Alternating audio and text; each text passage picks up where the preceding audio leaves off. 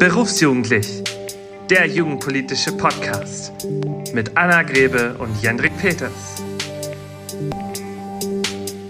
Hi, ich bin Anna. Hi, ich bin Jendrik.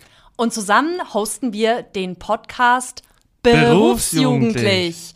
Der Podcast ist super für alle Menschen, die so alle 14 Tage eine gute halbe Stunde Zeit haben, um sich über Jugendpolitik zu informieren. Und es ist total egal, ob du jung bist oder alt bist, ob du mit jungen Menschen arbeitest oder nicht, ob du Kinder hast oder nicht, ob du weißt, was Jugendpolitik ist oder nicht. Das ist total egal. In dieser halben Stunde, alle 14 Tage, geben wir dir einen Einblick in das, was jugendpolitisch wichtig ist. Denn Jugendpolitik ist nichts weniger als, Achtung, Zukunftspolitik. Und darum geht's in unserem Podcast.